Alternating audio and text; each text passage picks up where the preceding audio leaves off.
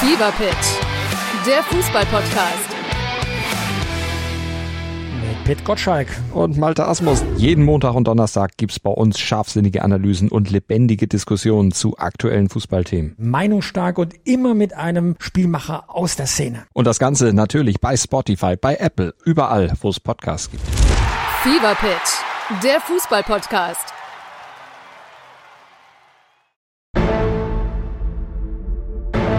A dream. It's a dream coming true. NBA mit deutscher Brille. von und mit dem einzig wahren Philly Fiddler. Long Monday, Conference Finals Edition. Hallo und guten Tag an diesem Montag. Ich wünsche euch zunächst einmal einen guten Start in die Woche. Dieser Long Monday berichtet euch über die Spiele aus den Conference Finals der letzten Woche. Also wir fangen gleich an mit den Clippers gegen die Suns, gehen da so die Spiele ein bisschen durch und legen vor allem Fokus natürlich auf das Spiel vom Samstag. Darüber habe ich auch noch nicht berichtet. Und dann gehen wir in den Osten zur Serie Milwaukee gegen Atlanta. Da das gleiche Prozedere, nur wurden da ja die letzten zwei Spiele noch nicht gecovert und deswegen gehe ich da ein bisschen mehr drauf ein. Wobei, so richtig interessant war eigentlich nur Game 3. Danach gibt es die News der Woche, da war einiges los, vor allem bei den Dallas Mavericks, die haben einen neuen Trainer und einen neuen GM, aber das ist nicht der einzige Trainer. Ich habe noch zwei weitere Trainerverpflichtungen und noch ein paar Gerüchte. Außerdem gab es die Draft Lottery, wo ich euch auch nochmal das Wichtigste nennen möchte. Und dann geht auch schon der Blick Richtung Olympia und die Olympia Quali, die die deutsche Nationalmannschaft ab morgen spielt. Und zu guter Letzt gibt es dann noch meinen Top und meinen Flop aus der Woche. Das war gar nicht so einfach. Und wenn euch mein Content gefällt, dann gebt mir doch ein paar Sternchen bei Apple Podcasts. Da warte ich immer noch auf meine 25. Bewertung. Kommt Leute, der Content ist komplett kostenlos und eine Bewertung von euch auch. Also gebt mir doch ein paar Sternchen. Und wenn ihr dafür auch das iPhone von der Freundin oder vom Freund nehmen müsst, helft mir doch bitte weiter zu wachsen. Denn es sind auch ein paar Leute dazu gekommen in den letzten zwei, drei Wochen, so wie ich gesehen habe. Ihr könnt auch gerne was von euch hören lassen. Ich freue mich auf jede Mail, auf jede Nachricht, auf jedes Feedback. Vorab schon mal vielen Dank. So, jetzt aber zum echten Content. Wir fangen an mit der Clippers Suns Serie. Da war zum letzten Long Monday ein 1-0 in den Büchern. Da hatte Devin Booker ja sein 40-Point Triple-Double-Game. Dann kam das verrückte Spiel 2, was auf Messers Schneide stand. Sehr, sehr knapp. Die Suns waren eigentlich überwiegend in Führung, führten fast das gesamte vierte Viertel. Doch am Ende kamen die Clippers nochmal ran. Da hatten die Suns vielleicht auch ein bisschen Pech mit den Calls. Aber wie auch immer, Paul George brachte seine Clippers mit einem Midrange-Jumper in Führung. Doch die Suns hatten nochmal den Ball. Booker kam nicht zum Wurf. Chris Paul war ja eh noch raus mit Corona. Und dann ging der Ball in die Ecke zu Michael Bridges. Der traf den Dreier aber nicht. Die Suns bekamen aber nochmal Einwurf an der gegnerischen Baseline und dann kam eben dieser verrückte Alley-Oop-Dunk von DeAndre Ayton. Jay Crowder warf den Ball perfekt über den Korb. Da war dann die große Frage, ist es Goaltending oder nicht? Nein, es ist kein Goaltending, wenn man keinen Korb erzielen darf. Und so ist es ja beim Einwurf. Und selbst die meisten Spieler wussten nicht richtig Bescheid über diese Regel. Jetzt wissen wir es zumindest für eine gewisse Zeit. Kurz vor der Aktion hatte Paul George noch zwei Freiwürfe verworfen. Dann wären sie mit drei Punkten vorne gewesen, hätten wahrscheinlich Spiel 2 geklaut. So konnten die Suns dann aber auch das zweite Spiel zu Hause gewinnen gegen 2-0 in Führung. Und die Serie ging nach LA, wo die Clippers wieder mal einem Rückstand hinterherlaufen mussten in der Serie. Das waren sie ja schon gewohnt. Und dann kam auch noch Chris Paul zu Spiel 3 zurück. Also die Vorzeichen nicht so gut für die Clippers, weil auch Kawhi Leonard weiterhin fehlte. Um es vorwegzunehmen, er fehlte auch Game 4 und wird auch Game 5 fehlen. Man weiß immer noch nicht so genau, was er denn hat, aber wahrscheinlich wird es so sein, dass er ein gezerrtes Kreuzband hat. Er wurde aber auch kritisiert, dass er nicht auf der Bank saß in den Spielen. Er saß in der VIP-Lounge. Ich weiß nicht, woran das liegt oder warum er dort ist und nicht auf der Bank. Ob es was mit der Verletzung zu tun hat oder ob er einfach nicht am Spielfeld dran sein will oder ob er vielleicht sogar sagt, dass er von oben mehr Dinge sieht. Denn Tyron Lue sagte auch, dass er in der Halbzeit zum Beispiel in der Kabine war und seine Sicht der Dinge mit den Mitspielern geteilt hat. Also darüber will ich auch kein Urteil fällen. oder spekulieren. Auf jeden Fall wird er auch nicht mit nach Phoenix reisen. Liegt es daran, dass er sein Knie besser schonen soll oder besser in Behandlung gehen soll? I don't know. Ich weiß es nicht. Aber jetzt zurück zu Spiel 3. Da switchten die Clippers wieder mal ihr Starting Lineup. Terrence Mann spielte für Marcus Morris. Die Clippers so also mit einem Three-Guard-Liner plus Paul George plus Ivica Subac. Booker musste mit Maske auflaufen, weil er, wie mittlerweile bestätigt, einen Nasenbeinbruch erlitten hat in Spiel 2. Da war er mit Patrick Beverly zusammengestoßen, Kopf gegen Nase. Der Kopf von Beverly war natürlich härter als Bookers Nase. Und ob es an der Maske lag, weiß ich nicht. Ob CP3 vielleicht noch nicht ganz im Saft war nachdem man eine Woche zu Hause bleiben musste. Weiß ich auch nicht. Ich weiß auf jeden Fall, dass die Clippers echt gute Defense gespielt haben und ich glaube, das war der Hauptgrund, warum Booker und CP3 in diesem Spiel überhaupt nicht zu Rande kamen. Die beiden hatten sehr, sehr schwache Wurfquoten. Patrick Beverly hat Devin Booker richtig ausgeschaltet, kann man sagen. Und so gewannen die Clippers doch recht deutlich mit 106 zu 92. Also die Clippers wieder das dritte Spiel gewonnen, wieder nach einem 2-0 Rückstand das 2 1 gemacht. Und jetzt war der Druck bei den Suns natürlich ein bisschen größer. Sie wollten keineswegs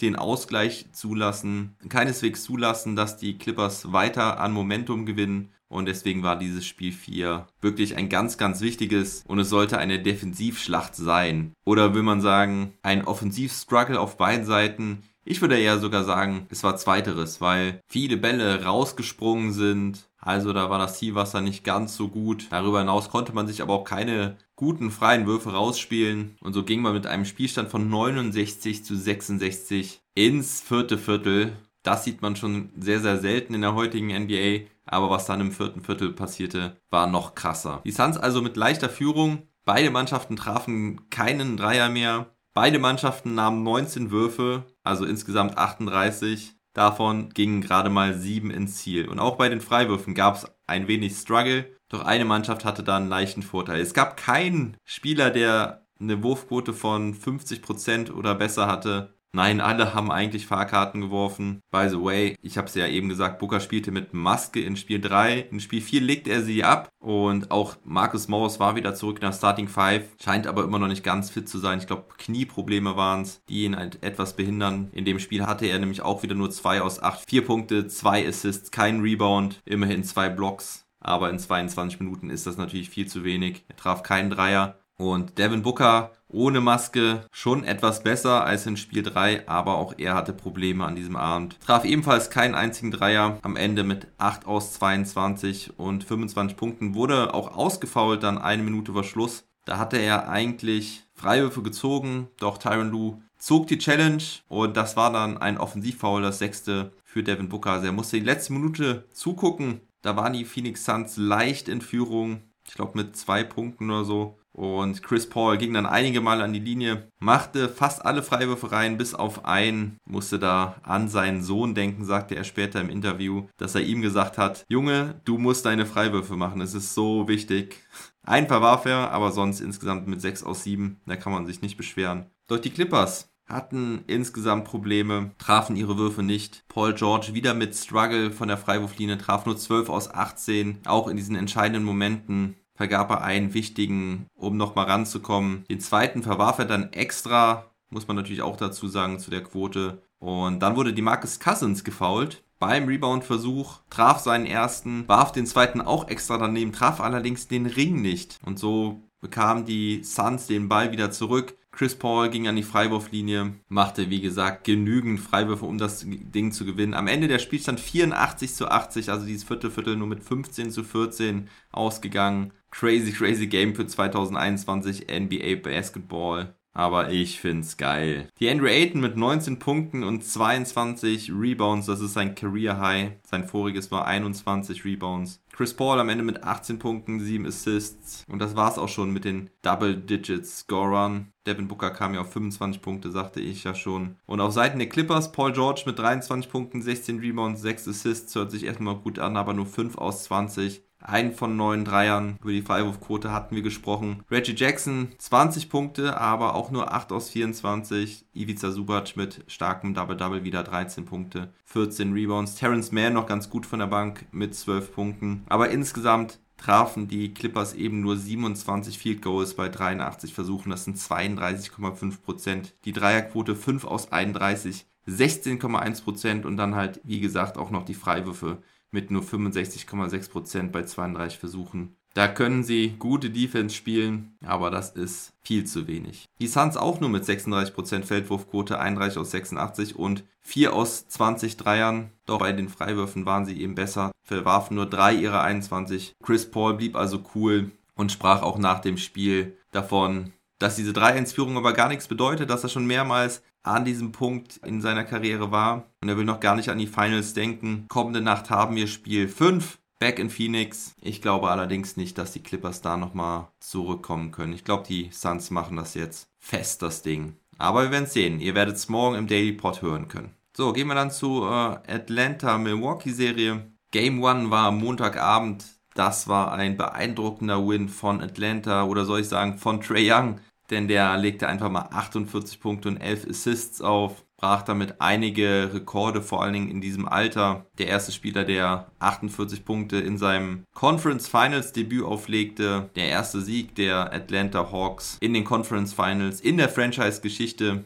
Jordan Collins war sein bester Sidekick mit 23 Punkten und 15 Rebounds. Clint Capella holte noch mehr Rebounds, 19 Stück, also 34. Der Starting Big Man. Chris Middleton hatte eine Off-Night, traf nur 6 aus 23. Keinen seiner neuen Dreierversuche. Und so holten sich die Hawks Game One in Milwaukee mit 116 zu 113, also trotzdem knappes Spiel. Die Bucks hätten das eigentlich auch nicht hergeben dürfen, meiner Meinung nach. Waren auch ein paar Minuten vor Schluss in Führung. Doch dann stockte die Offense ein wenig. Clint Capella mit ganz wichtigen Punkten unterm Brett, nachdem er den Offensiv-Rebound holte. Ja, und da waren die Bucks natürlich unter Druck, aber in Game 2 lieferten sie und wie sie lieferten absoluter Blowout in Game 2. Teilweise 40 Punkte Führung, ein 20 zu 0 Run im zweiten Viertel. Am Ende stand es da 125 zu 91. Früh war da natürlich die Garbage Time angebrochen. Janis mit 25 Punkten. Drew Holiday mit 22, nachdem er im Game 1 schon 33 Punkte hatte, aber Trey Young eben nicht stoppen konnte. Lopez mit 16, Middleton mit 15. Aber wie gesagt, das Spiel war halt auch früh entschieden. Deswegen auch keine very high numbers bei den Hawks hatte Young vor allem mit seinem Passing Probleme, kam auf 15 Punkte, nur 3 Assists und 9 Turnover. Sein Wurf von außen wollte auch überhaupt nicht fallen, hatte nur 1 aus 8. John Collins mit 11 Punkten. Capella mit gerade mal 2 Punkten und 8 Rebounds. Aber ich denke, die Hawks konnten sicherlich damit leben, mit 1 zu 1 nach Hause zu kommen. In Atlanta war die Stimmung natürlich wieder auf ihrer Seite und so legten sie auch los in Game 3 wie die Feuerwehr. Ganz kurz noch der Endstand zu Spiel 2 war 125 zu 91 am Ende. Und so kamen die Hawks dann eben besser aus den Startlöchern. 17 zu 4, ziemlich zu Beginn. Trey Young machte gleich mal wieder einen Shimmy-Shake, also wackelte mit den Schultern, machte also seine Mätzchen und seine Spielchen, wie er es in Game 1 schon machte. Schauen wir mal, ob sich das rächt. Da muss ich immer wieder an LeBron James denken, 2011 als er schon hart abgefeiert hat mit Dwayne Wade und sich ein bisschen über den Gegner und Dirk Nowitzki vor allen Dingen lustig gemacht hat. Geht meistens nicht gut sowas, aber ich will da jetzt auch nicht zu hart sein. Fand's ja auch irgendwie lustig, wie er da mit den Schultern geschüttelt hat. Fände ich allerdings nicht lustig, wenn ich Bucks-Fan wäre. Und Janis fand das übrigens auch nicht lustig, hatte da in der Auszeit seine Teammates darauf aufmerksam gemacht, dass sie da so vorgeführt wurden. Hat diesen Move nämlich da auch nachgemacht bei einem Timeout. Nun ja, aber zurück zu Spiel 3. Die Bucks kämpften sich dann aber langsam wieder ran, nachdem die Hawks schon mit 15 Punkten weg waren. Aber allein schon nach dem ersten Viertel stand es nur auf 32 zu 27 für Atlanta. Im zweiten Viertel hielten die Hawks dann ihre Führung so zwischen 2 und 10 Punkten. Doch ein Dreier kurz vor der Halbzeit von Pat Connaughton brachte den Ausgleich 56-56 zur Halbzeit. Trae Young war heiß wie Frittenfett in dieser ersten Halbzeit, hatte schon 17 Punkte, 3 Assists, nur ein Turnover. Auch der Supporting Cast lieferte gut ab, insgesamt 48,9%. Feldwurfquote 10 von 22 Dreiern, fast alle Spieler scorten,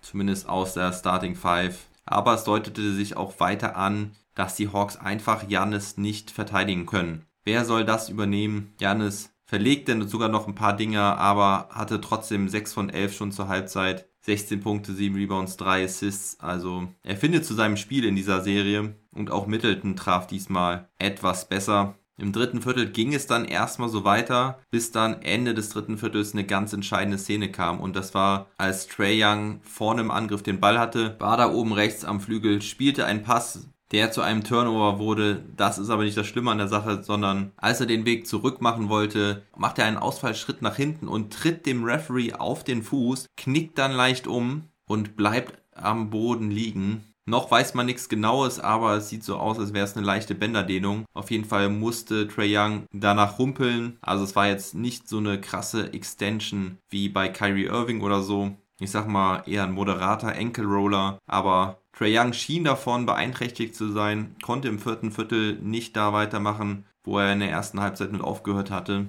Traf nur noch einen Wurf in der Folge, also auch kein Vorwurf an den Schiedsrichter an der Stelle, der stand im Aus, war einfach sehr unglücklich und Trey Young hatte ja schon vorher Probleme mit den Knöcheln, keine wirklich ernstzunehmenden, aber er war schon das ein oder andere Mal umgeknickt. Aber wie gesagt, er konnte nicht weiter dick aufzocken, war also auf das Team angewiesen, das ihm jetzt den Support leisten musste. Doch Ihnen gelang es nicht. Zunächst konnten sie zwar noch mal was in Führung gehen, aber dann lief Chris Middleton heiß. Er machte 20 Punkte im vierten Viertel, traf 8 aus 13, darunter 4 Dreier und die Hawks hatten dann am Ende nichts mehr entgegenzusetzen. Wie gesagt, Trae Young spielte dann weiter, traf aber noch einen Dreier und als die Führung dann größer und größer wurde, nahm Trainer Nate McMillan Trey Young auch vom Feld, also so gut eine Minute vor Schluss. Da war die Führung dann auch schon 10 Punkte hoch und die Hawks sollten sich nicht mehr regenerieren. Trae Young immer noch mit guter Statline in dem Spiel mit 35 Punkten und 4 Assists, traf 12 aus 23. Aber der Supporting Cast lieferte halt nicht wirklich. Danilo Gallinari noch stark mit 18 Punkten, 4 Rebounds und 2 Steals, traf 7 aus 14. Aber Collins nur mit 13, Hörter nur mit 11 und vor allem Bogdan Bogdanovic mit nur 8 Punkten bei 3 aus 16. Also er scheint auch immer noch weiter Probleme mit seiner Verletzung zu haben. Anders kann ich mir die schlechte Performance von Bogdanovic nicht erklären. Und bei den Bucks, ja, Middleton am Ende mit 38 Punkten, 11 Rebounds, 7 Assists. What a game. Er entscheidet jetzt immer wieder die Spiele für die Bucks in diesen Playoffs. Janis am Ende mit 33 Punkten, 11 Rebounds, 4 Assists. Und Bobby Portis wiederbelebt in dieser Serie mit 15 Punkten, 4 Rebounds, 2 Steals, immer wieder mit guten Hustle-Plays. Er war ja in der Netzserie ein bisschen abgeschrieben. Jetzt ist er wieder da und so gehen Coach Bud und die Milwaukee Hawks 2-1 in Führung. Noch zwei Siege entfernt von den Finals. Endstand war 113 zu 102. Vor allem beim Rebounding haben die Atlanta Hawks scheinbar keine Chance mehr waren Collins und Capella ja in Spiel 1 noch so überragend. In Spiel 3 hatten sie zusammen nur 19 Rebounds. Ich sag mal, das ist immer noch solide, aber insgesamt haben die Hawks halt 15 Rebounds weniger als die Bucks. Und wenn die Bucks dann noch so effizient sind, mit 51,1% aus dem Feld und 37,9% Dreierquote bei 29 Versuchen, dann wird's eben schwer für die Hawks. Natürlich wieder sehr schade, dass wieder ein wichtiger Starspieler verletzt ist. Wir wissen noch nicht genau, wie es mit Young weitergeht. Er selbst war sehr optimistisch für Game 4, sein Trainer eher weniger. Ich denke aber, dass er auf jeden Fall spielen wird. Es ist, denke ich, nicht so schlimm, dass er überhaupt nicht spielen kann. Nur müssen seine Mitspieler vielleicht ein wenig mehr Last tragen. Vielleicht kann da ja auch Kevin Hörter mehr in die Breche springen als Ballhändler. Bogdan Bogdanovic muss auf jeden Fall ein paar Würfe mehr treffen und vielleicht kann auch Lou Williams mehr aus seiner Zeit auf dem Parkett machen, spielte in diesem Spiel fast 18 Minuten, nahm aber nur drei Würfe, von denen er einen traf. Insgesamt hatte er nur fünf Punkte in der Nacht von Dienstag auf Mittwoch. Kann er das beweisen?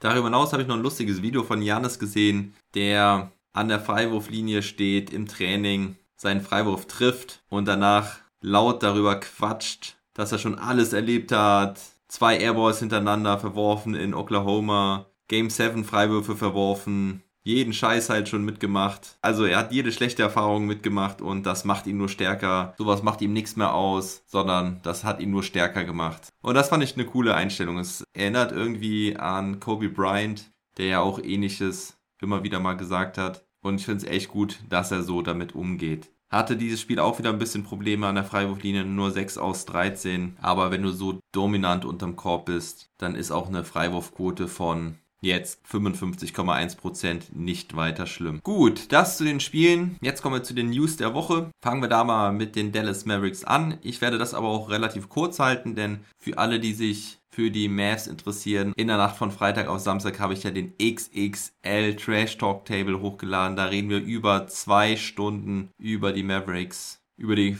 komplette vergangene Saison. Da gab es ja auch so ein Gewinnspiel, das MFFL Gewinnspiel, so habe ich es genannt. Oder die Mavs Predictions. Dabei recappen wir aber gleichzeitig halt auch die Saison, weil wir über alle möglichen Spieler reden und wie die Saison eben so verlaufen ist. Aber wir reden halt vor allem auch in der zweiten Hälfte über die aktuellen Geschehnisse bei den Mavericks. Da hat sich einiges getan, denn das Front Office hat einen neuen Mann, Nico Harrison, zu dem komme ich aber gleich noch, denn in Vereinbarung mit Harrison, der halt Donnie Nelson ersetzt, gibt es auch einen neuen Trainer und das ist Jason Kidd. Er wird der Nachfolger von Rick Carlisle, der vier Jahre in seiner alten Heimat Indiana unterschrieben hat. Jason Kidd, also neuer Head Coach, ist nicht unumstritten. Viele Fans hätten sich jemand anders gewünscht. Meine Meinung könnt ihr im Trash Talk Table hören. Unter anderem wünschten sich viele Spieler und Fans Jamal Mosley, den Assistant Coach bei den Mavs, der einen sehr guten Ruf genießt. Viele Spieler reden über ihn sehr, sehr positiv. Auch Luca hat sich schon sehr positiv über ihn geäußert. Und Jamal Mosley soll wohl jetzt Gespräche führen dürfen mit den Washington Wizards und den Orlando Magic. Die interessieren sich nämlich für ihn als Head Coach. Bei den Magic ist übrigens auch Penny Hardaway nun im Gespräch als Head Coach. Also ich kann mir nicht vorstellen, dass Mosley weiter Assistant Coach bleibt, denn sehr, sehr viele sehen ihn eben als Head Coach schon in der Liga. Und Jason Kidd wird aber einen alten Weggefährten als Assistant Coach bekommen, denn JJ Barea wird in den Coaching-Staff kommen. Und es ist eventuell auch die Rede von Jason Terry. Also die alten 2011er Mavs Champions kommen irgendwie wieder zurück. Dirk ist ja mittlerweile auch als Special Advisor angestellt, um bei der Trainer- und Front Office Suche zu helfen. Ich weiß nicht, wie lange er jetzt da noch bleibt in dem offiziellen Amt, aber es ist irgendwie gut, Dirk wieder zurückzuhaben bei den Mavs. Und nochmal zurück zu Nico Harrison, der neue GM, der kommt von Nike, ist also ein bisschen branchenfremd, wobei er halt auch selber im College Basketball gespielt hat und jahrelang eben für Nike gearbeitet hat und da die Beziehungen zu den Athleten aufgebaut hat und ist deswegen in der Liga sehr, sehr bekannt und auch sehr hoch angesehen bei den Franchises und auch bei den Spielern vor allen Dingen. Er soll wohl helfen, Free Agents an Land zu ziehen und da kommen wir doch gleich zu einem Spieler, mit dem er auch Kontakt hat und ein gutes Verhältnis pflegt. Das ist zwar kein Free Agent, aber das ist jemand, bei dem es jetzt schon länger Gerüchte darüber gibt, dass er sein Team wahrscheinlich verlassen würde. Und das ist Damian Lillard. Ich hatte es ganz kurz im Trash Talk Table angedeutet, aber der Age hatte die Gerüchte nicht so richtig mitbekommen, beziehungsweise hat sich in den letzten zwei Tagen auch nochmal was getan. Denn Damian Lillard sprach davon, dass er sich ja auch gerne Jason Kidd als Trainer wünschen würde. Der hat aber Portland abgelehnt. Es hieß wohl, dass er sich nicht in Portland willkommen fühlen würde denn die Fans haben wohl irgendwie einen Groll gegen ihn. Ich weiß nicht genau warum. Aber jetzt sind halt eben die Sachen, dass Lillard einen neuen Trainer vorgesetzt bekommen hat und das ist Chauncey Billups. Aber jetzt kommt eben das Ding. Ich habe dazu einiges gelesen und einiges in Podcasts gehört, in amerikanischen Podcasts, denn Lillard hatte sich ja Kit oder auch Chauncey Billups gewünscht. Und jetzt soll wohl Billups der neue Trainer werden. Es scheint noch nicht hundertprozentig fix zu sein, aber wir können eigentlich davon ausgehen, dass er Trainer wird. Jetzt bemerkte Lillard aber, dass Chauncey Billups auch keine saubere Vergangenheit hat. Also ich wusste das selber nicht, dass Chauncey Billups in einen Vergewaltigungsfall verwickelt schien. 1997 war das. Vielleicht habe ich das auch einfach verdrängt. Er ist damals nicht vor Gericht gekommen, man hat sich außergerichtlich geeinigt, aber Lillard merkte jetzt wohl an, dass das vielleicht nicht die richtige Leadership Culture ist. Und dann hieß es irgendwie, er wäre ja nicht in den Prozess des neuen Trainers integriert gewesen. Das ist aber Quatsch, denn er war auf jeden Fall beim zweiten Interview dabei. Also diese ganzen Informationen sind auch ein wenig vage, aber ein Reporter aus Portland hat darüber berichtet. Und jetzt kommt halt dieser Wunsch mit Kit als Trainer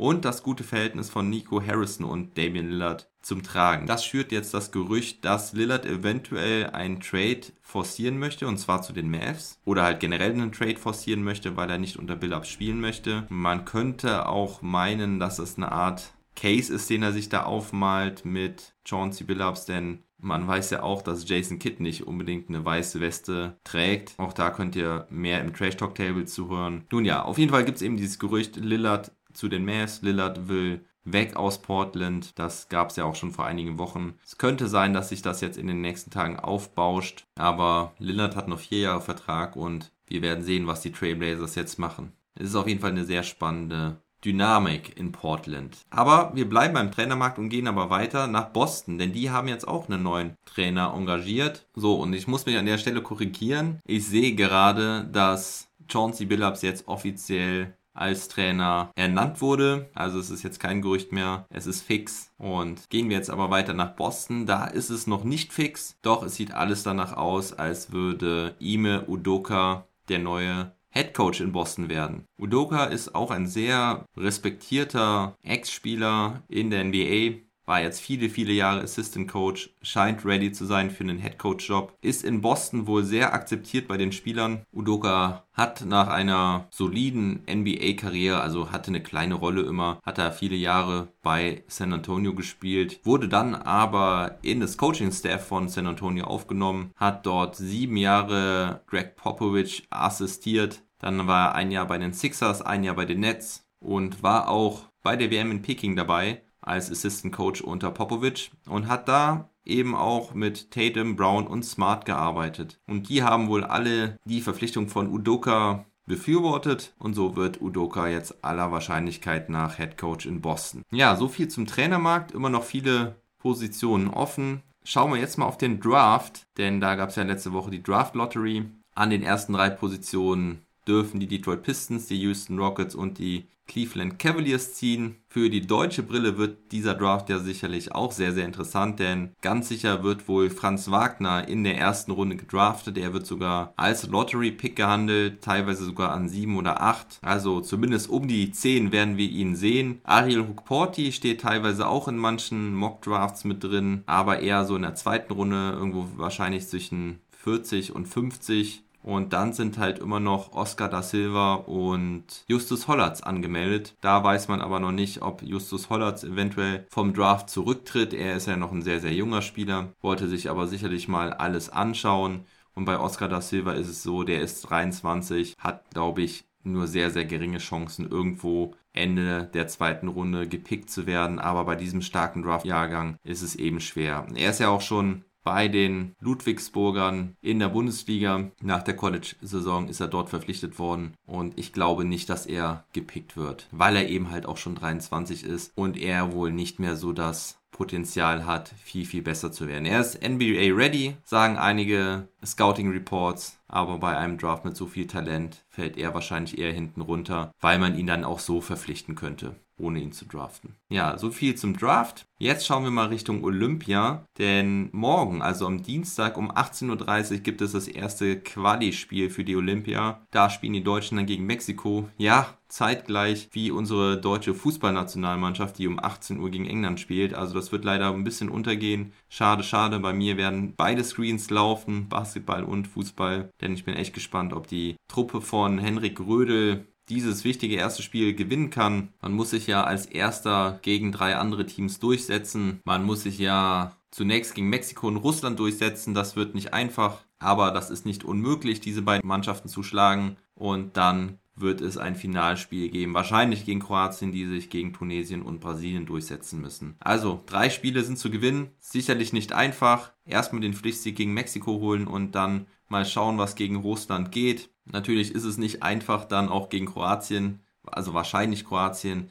in Split zu siegen, aber alle Mannschaften haben auch nicht ihre vollen Kader, das ist, kann man ganz sicher sein. Die Deutschen eben leider auch nicht, das macht es noch schwerer, vor allem weil jetzt auch Dennis Schröder absagen musste aus versicherungstechnischen Gründen. Kann man das Risiko nicht eingehen. Schröder ist Free Agent, wird jetzt einen Vertrag unterschreiben, der viele, viele Millionen Dollar wert sein wird. Es ist noch unklar, wie hoch, aber es sind auf jeden Fall 50 bis 100 Millionen Dollar, vielleicht sogar ein bisschen mehr, wer weiß, wie lange er da auch unterschreiben möchte. Aber diese Versicherung ist wohl nicht zu stemmen. Ich fand es erst ziemlich mies und peinlich auch ein bisschen, dass man das nicht gestemmt bekommt irgendwie, aber die Versicherungsauflagen sind wohl sehr stark gestiegen und ich habe da vielleicht ein bisschen überreagiert, ein bisschen emotional überreagiert bei meinem Insta-Post, wenn ihr das gesehen habt. Aber ich finde es einfach mega schade, dass halt Schröder nicht dabei sein kann, obwohl er wollte. Er war ja sogar im Camp dabei. Man hat versucht, da noch irgendwie eine Lösung zu finden. Aber es hieß halt auch, dass während der Corona-Zeit diese Versicherungsauflagen und Preise gestiegen sind und da dachte ich mir nur, hat das vielleicht auch was mit seiner Corona-Erkrankung zu tun, seiner vermeintlichen Corona-Erkrankung am Ende der Regular Season? Vielleicht geht es da um Long-Covid-Symptome. Sonst wüsste ich nicht, warum die Versicherung schwieriger geworden ist während Corona. Ich habe sowas auch noch von keinem anderen Spieler von einer anderen Nationalität gehört. Viele Spieler setzen natürlich aus, weil es einfach jetzt eine harte, lange NBA-Saison war. Aber gut, wir gehen auf jeden Fall mit zwölf Spielern in dieses Turnier. Es darf keiner nachnominiert werden. Es waren noch 13 Spieler zur Auswahl. Leon Kratzer, der in Bonn spielt, muss leider zu Hause bleiben. Das finde ich sehr schade. Finde ich einen ziemlich coolen Spieler eigentlich. Der Kader sieht wie folgt aus. Maudolo, Isaac Bonga, Lukas Wank und Yoshiko Saibu, kann man sagen, auf der Point Guard Position. Man weiß noch nicht genau, wie die Rolle von Isaac Bonga aussehen wird, wobei er ziemlich viel als Point Guard jetzt agiert hat. Weiterhin auf der Guard Position ist Andreas Obst, der Shooter aus Ulm. Dazu Nils Giffey, Berliner Legende schon, der ja jetzt nach Kaunas, nach Litauen wechselt. Weiter auf dem Flügel Benzing, Wimberg, Mo Wagner, Danilo Bartel und ja, klare Center Thiemann und Joe Vogtmann. Also das ist, denke ich, schon eine ganz gute Truppe. Wenn die gut zusammenspielt, kann sie das auch reißen. Natürlich ist man vor allen Dingen gegen Kroatien Außenseiter. Mexiko kann ich ehrlich gesagt nicht so einschätzen, kenne da aber nicht viele Spieler, deswegen denke ich, müsste man das gewinnen. Gegen Russland kommt es natürlich drauf an. Und wenn man dann diese zwei Spiele gewonnen hätte, dann kann man auch gegen die Kroaten gewinnen, die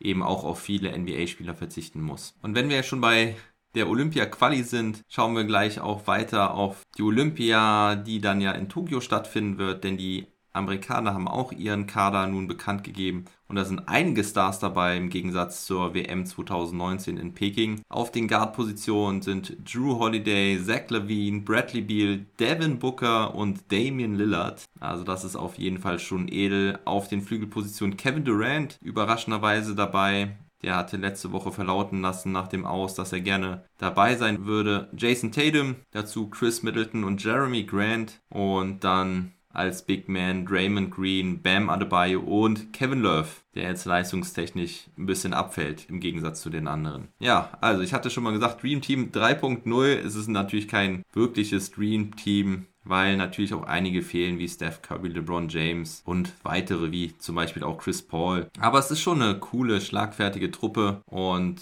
ich hätte nicht erwartet halt, dass Kevin Durant, Damian Lillard oder Jason Tatum nach dieser Saison mit dabei sein würden. Die hatten alle ihre Verletzungsprobleme beziehungsweise auch Covid-Probleme im Fall von Tatum oder auch Booker, der jetzt immer noch in den Conference Finals spielt, wahrscheinlich sogar Finals spielt. Also deswegen war ich vor allen Dingen auch nach der WM 2019 ein wenig hyped, dass wir da jetzt eine richtig gute Truppe sehen werden. Denn bei der WM 2019 muss man ja schon sagen, dass es eher eine B-Mannschaft war. So, zu guter Letzt kommen wir zu meinem Top und zum Flop der Woche. Das war gar nicht einfach, weil für mich niemand so wirklich herausgeragt hat. Es keine ganz klaren Winner gab diese Woche. Also fangen wir mal so an. Es gab kein Team, das alle Spiele gewonnen hat bei den verbleibenden vier. Chris Middleton hat auf jeden Fall aufhorchen lassen mit seiner Performance gestern Nacht, aber hat halt in den Spielen zuvor auch teilweise sogar sehr gestruggelt. Die Defense von Beverly hat mir auch sehr imponiert. Wäre vielleicht für mich auch einer der Tops der Woche. Aber die Clippers liegen eben halt auch 3-1 hinten, haben zwei Spiele verloren. Und deswegen geht für mich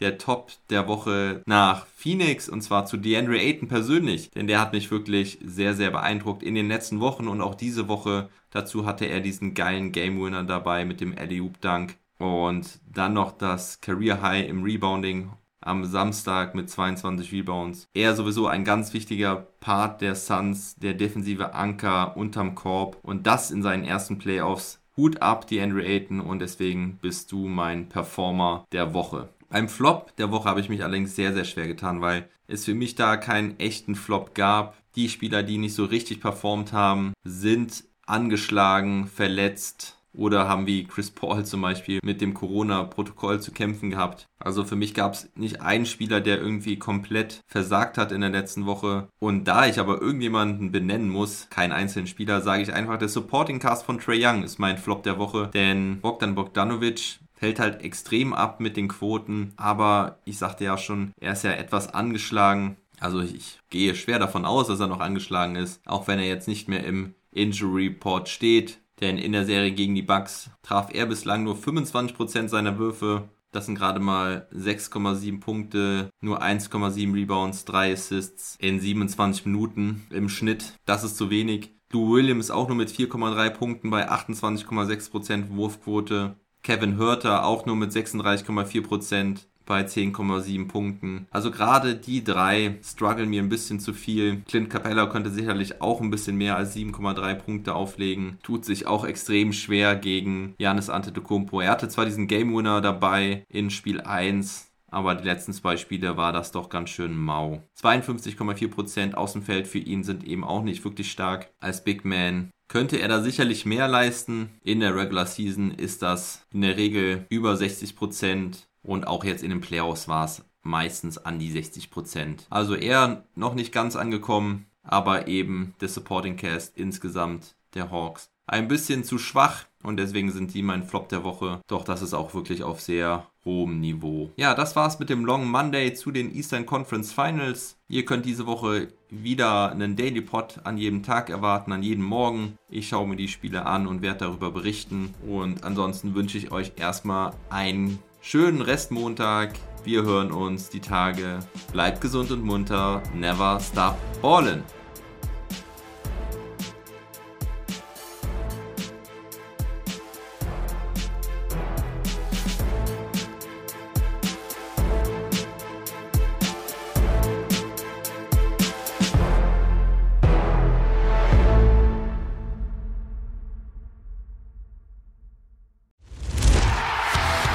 Fever Pitch, der Fußballpodcast.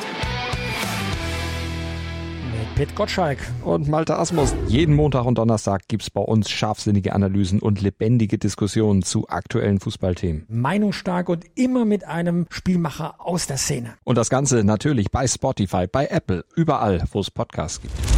Fever Pitch, der Fußballpodcast.